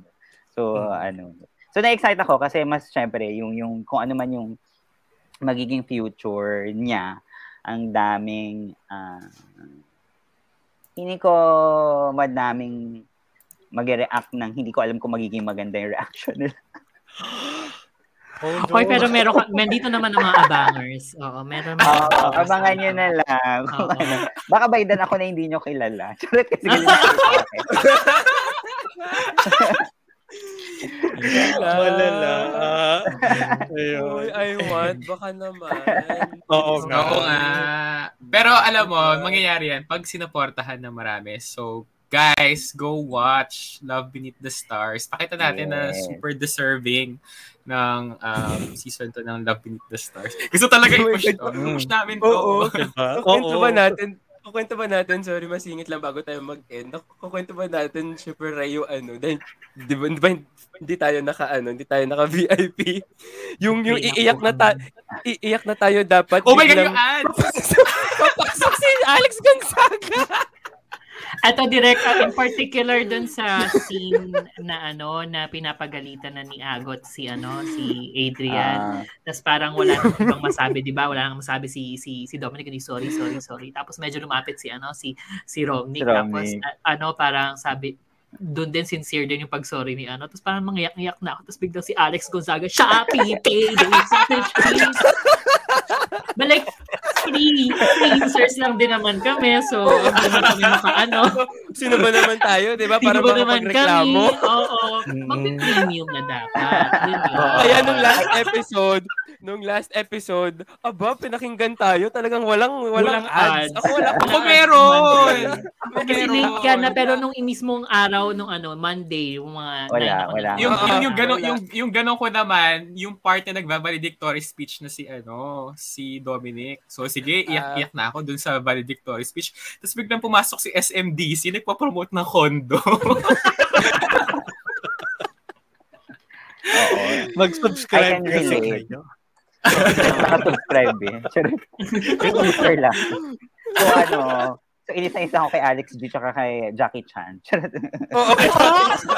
Yung una si Jackie Chan pa yung sa Shopee. Oo. Ito. Tatlong Ayan, beses so guys, um, lumalabas. Manood kayo ah. Kayo Manood kayo The more viewers, Oo. The better. The Oh, better. Jerfy. Sige, Jerfy, may masasabi ka ba last? Mga, nakapag-unload ka na ba? Ayan. Sige, mukhang... Oh my God. Hindi, ano pa dumadating sa kanya. Pero Oo. Ayun, parang dumating na yung first word. hindi First pa rin. word. Ang ko nito. Hindi pa rin yata dumadating. O kami naging data, pero direct Oo. sobrang sobrang thank you. Ah, salamat Yes. sa paggawa ng ah, Love Beneath the Stars. Yeah. Um, medyo Yes, nakapag-unload na ako pero baka maglo-load ako ng internet. Dahil Sana. sobrang, ano niya, sobrang lag niya talaga tonight. tama Okay. naman. Oo. Tama yan. Sige. so, si Jerfy yung parang Alex Gonzaga. Oo. Oo. Taga-Shopee na ata Go, Shipper. Rai. Na at kasi like, syempre kami we, we we talk about BL shows from all around Asia pero iba pa rin kasi when it's local.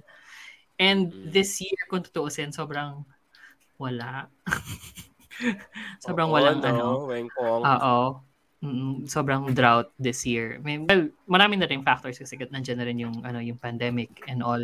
But sobrang saya na dumating may may humabol bago magsara yung taon na Yeah. local prod na ano. yun. Yes. Mukhang And pandemic. thank you for that. Sure. Oo, hindi talaga. Kasi ang daming estudyante, 'di ba? Ang daming ano, daming extra, ang mga da- ang mga acting extra. Kaya maraming salamat kasi it also gives us hope din nga na parang okay, at least meron tayo unload, eh meron tayong i-review next week. na, na local Oo. and and Na local. just just the hope na may may material na for for possible ano uh, next season ganyan sobrang saya lang din isipin pero syempre kasama nyo kaming mamimilit ng mga Oo. ano ng mga taong Mm. dapat pilitin para ma-push yan Oo. Tama. Oo, totoo naman din yan. Pero yun, syempre, syempre salamat din sa mga panonood. Tsaka salamat sa pag-review sa amin every episode, di ba? Kasi nakakatulong din yun sa pag... I think mas marami naman ang nanood ng series kesa sa ma- marami kesa doon sa mga nanood ng movie kasi marami din nakahabol na napanood na episode 1 tapos tsaka lang sinanood ng movie. Kasi Yes, ganun ang daming na-convert. Totoo yan, totoo yan, direct. Maraming na-convert nga. Na para, ah, okay, sige, panoorin ko muna yung movie. Yes. So maraming ganun. Pero ayun, pero ako din nag I I I pray na parang hi- hindi talaga kasi kami most watched of among all the the VL series because I think dahil nga wala talaga kami sa YouTube at nasa i at tamad-tamad ng mga tao mag-download ng i1PFA kahit libre lang naman. libre Ah, na nga Libre Oo, na nga. si Alex Gonzaga na titiisin yun kasi free naman yun mapapanood pa rin naman ako Totoo. Pero yun nga, sana mas marami pang makapanood para mas makilala. Ay, hindi na ako personally, Yes. hindi naman sa nagyayabang ako. Pero naniniwala kasi talaga ako dun sa ending ng series namin and the message that, you know, it tries to to convey na uh, it is a love story, but it is also a commentary about our situation and we're just not showing um, hindi lang tayo gumagawa ng kwento para lang uh, ma-in love tayo, pero kumbaga to kahit pa paano may mabago. Uh, at yun yung Mm. naging liberty ng series eh, kasi series siya. So we had more time True. to, to Mhm. expand or Oo. talk about things compared to kung nung movie kasi syempre isang oras at kalahati lang siya. no? Mm. Yes. Focus lang sa story. Correct. Tama. So, ayun. Direk, maraming maraming salamat sa pagsama sa amin ulit tonight. Na, Third ano, time. Oo Third nga time, eh. oo nga. Third ko na ba? Kilala pa niya Pangalawang. Third na direct. Tatlo na. Third ba? Kasi Ah. kalimutan nyo na kami. Slide. Ay, yun kasi yung pangalawa Oo. kasama yung dalawa. Tama ba? Ah, Yes. kasama sila Yeah. Adrian. Ah. Oo. Mm, Ah, salamat sa paghatak kay Von. Kahit sandali. Oo nga. Oo nga eh. Kung wala lang yung, Yeah. kung wala lang yung interview ngayon, magsistay yun eh. Totoo. Alam mo, pwede namin hintayin matapos yung interview niya. Hindi. Balik siya. Oo. Oo. Pero maraming okay, maraming go. salamat at ah, ano, na, nakapag-unload din talaga kami ng sobrang in-depth dahil nandito ka rin na, you know, Yes. naka-confirm or nakikwento mo rin talaga yung thoughts behind the entire story. So yun, thank you sa pagsama sa amin and sa mga shippers natin na nakikinig at nanonood. Thank you so much din for joining us in this very, very special unloading episode. Yan, marami pang ibang episodes kayong kailangang abangan every week yan, Mondays and Wednesdays on Spotify and YouTube. So don't forget to uh, click follow. Ano may sinasabi si Leif na medyo na-distract Hindi, ako? ginagaya lang kita. Hindi, distract Ah, okay. And it's working. Kaya, Mukhang effective, yeah. Ah. Ayun, so don't forget to click follow or subscribe and the bell icon para ma-notify kayo every time there is a new episode on Spotify or YouTube. Yeah. Yes, and that's at the shippers PH at uh, T H E S H I P P E R S P H no so you have to deliberately type it lang din sa YouTube kasi para mawala yung static ni Jervy. Kanina yung static ko. Ayan, para ano, deli- para din, Jerky, no? From start Diba? Ang bilis ng static, Ah. para mapanood nyo kami sa YouTube for the vidcast portion. Ayan. Correct. Ayan. So, yan, thank you so much. Thank you, Direk, sa pagsama sa amin. Tayo ay mag-closing na at magpaalam sa ating mga Wait, shippers. wait, pero Ah. ano, pasalamatan din natin yung bunkmates natin. Oo Um, nga, eh, na, ano, na-disconnect na sa gabi. Oo, na iniwan Oo. tayo sa ere. Yun, so thank, oo, thank you kay Jervis ng The Bachelor's Pod and thank you kay Jerfy ng Cinephile. Sana makarating kay Jerfy itong... Oo. So, Oo. Ayan, Oo. pakinggan nyo rin ang kanilang mga shows and podcasts. Nasa Spotify din yan. Yun. Yan. So, ano, para mahanap nyo, punta lang kayo sa thebunkph.com. Ando na lahat. May nakikita nyo lahat dyan. Yan. Oo. So, okay, pwede na tayo mag-close Sige, na agad oo. tunay. I'll go. Oo, maraming salamat mga shippers. Ako po, eh, Joe Shipper VP na nagsasabing, sige na nga, minsan love is enough. Fine, niwala. Ay, okay. Ay, napilitan pa siya. Ako naman si Shipper Kevin na nagsasabing hindi hawak ng mga between ang mga kapalaran. Gabay lamang sila, meron tayong free will. Gamitin natin ito. Or Castaneda, Pueblo.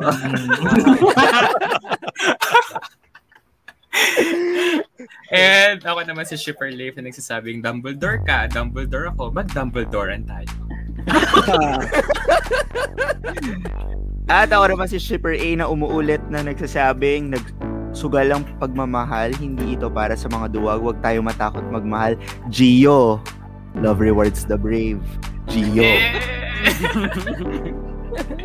At ako naman si Shipper Ryan na bago mag-closing, pinapasabi ni Jervis, direct thank you daw po for creating such a beautiful show. More power, yan. At ako si Shipper Ryan, and I'm not an easy girl. I'm just, I'm just a girl. Oh, direct. Ay, ako na pala. At ako pala si ano, Dolly Diluwang, writer and director ng Lo- The Boy for Told by the Stars at Love in the Stars na nagsasabing ah, kapit lang tayo hindi pa ito ang katapos. Talaga.